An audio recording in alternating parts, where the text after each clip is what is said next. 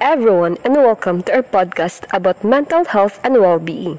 Today, we're going to be talking about a topic that's especially relevant in these uncertain times. When is it okay not to be okay?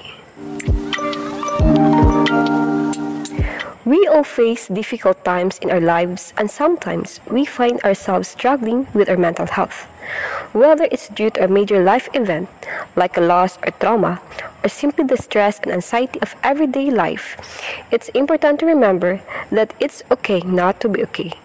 To help us better understand this topic and explore possible solutions, we have invited Mr. Kirby Dagangon, a Big Ed student, to join us on the show. Welcome to the show, Mr. Dagangon. It's an honor to have you with us today. Thank you for having me, Miss Givoni. I am delighted to be here. So, Mr. Kirby, what does it mean to not be okay? Well, you know what, Reg? It can mean different things to different people, but in general, it means feeling overwhelmed, stressed, anxious, or depressed. These feelings can be caused by a variety of factors, including work, relationships, finances, health issues, and more. So, in your own perspective, Miss Reg, how can you define mental health awareness? Mental health awareness is an essential aspect of promoting mental well being and understanding mental health issues. It involves increasing knowledge and understanding of mental health conditions, addressing stigma, and fostering a supportive environment for those who may be experiencing mental health challenges. Here are some key points regarding mental health awareness education and information. Mental health awareness involves educating individuals about different mental health conditions, their symptoms, causes, and available treatment options. This knowledge can help reduce stigma and encourage early intervention and support seeking behaviors. Reducing stigma. Stigma associated with mental health can create barriers to seeking help and support. Mental health awareness aims to challenge and reduce stigma by promoting empathy, understanding, and acceptance. It encourages open conversations about mental health and emphasizes that seeking help is a sign of strength. Promoting well being. Mental health awareness emphasizes the importance of self care and maintaining good mental well being. It encourages practices such as regular exercise, healthy eating, sufficient sleep, stress management, and engaging in activities that promote relaxation and enjoyment. Early intervention. Awareness campaigns stress the significance of early intervention and prompt treatment for mental health conditions. By recognizing the signs and symptoms of mental health issues, individuals can seek help for themselves or support others in accessing appropriate care providing resources and support. Mental health awareness also involves providing information about available mental health resources, helplines, support groups, and treatment options. This information equips individuals with the necessary tools to seek help when needed. Creating supportive environments. Awareness efforts strive to create supportive environments in various settings, such as schools, workplaces, and communities. This includes fostering understanding, empathy, and providing accommodations for individuals with mental health challenges. Advocacy and policy. Mental health awareness often goes hand in hand with advocacy for improved mental health services, policies, and legislation.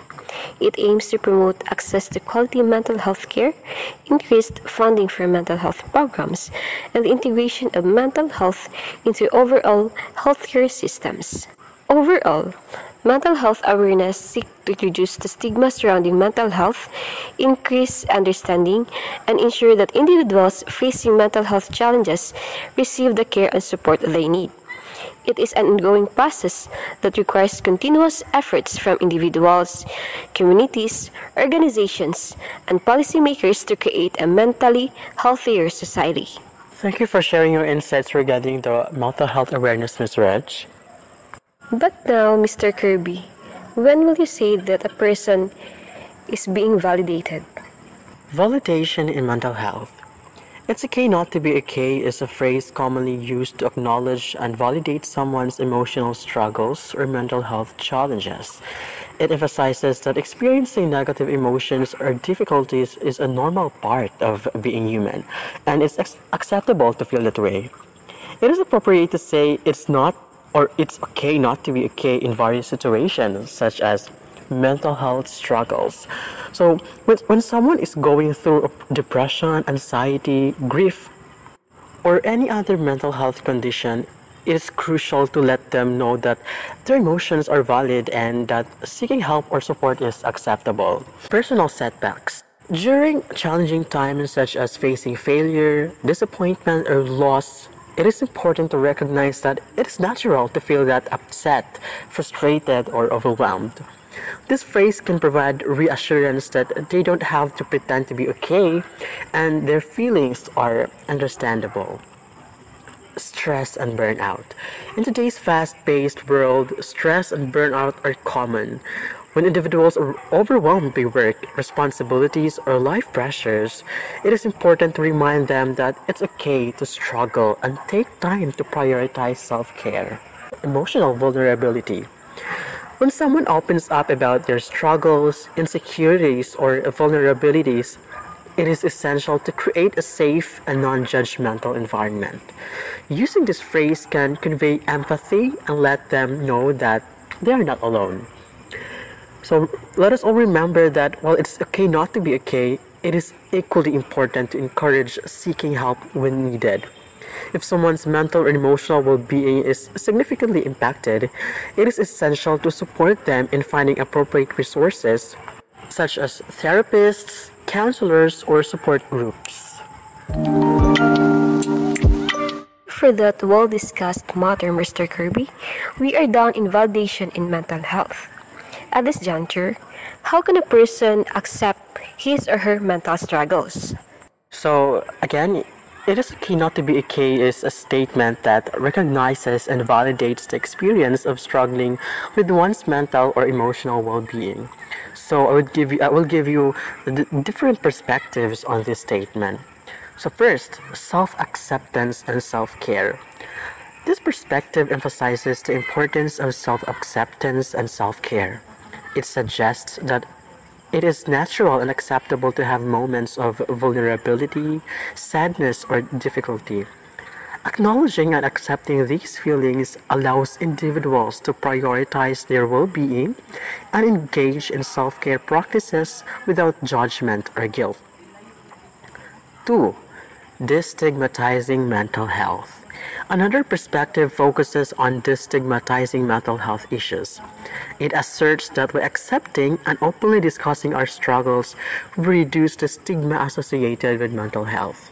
Encouraging conversations about mental well being fosters empathy, support, and understanding, enabling individuals to seek help when needed. Number three, normalizing imperfections.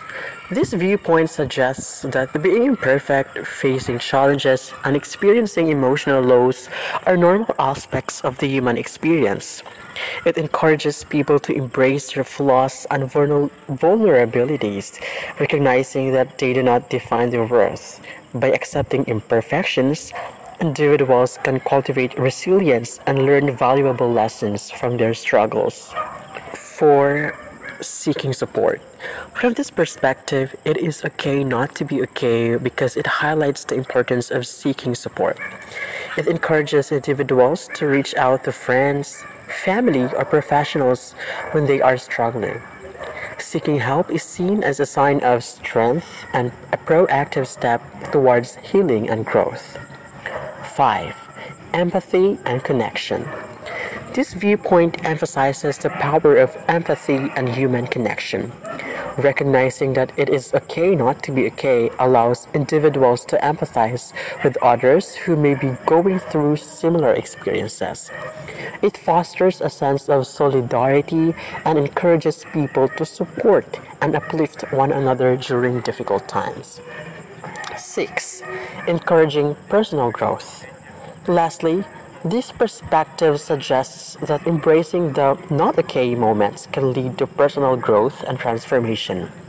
By acknowledging and confronting our struggles, we can learn more about ourselves, developing coping mechanisms, and cultivate resilience.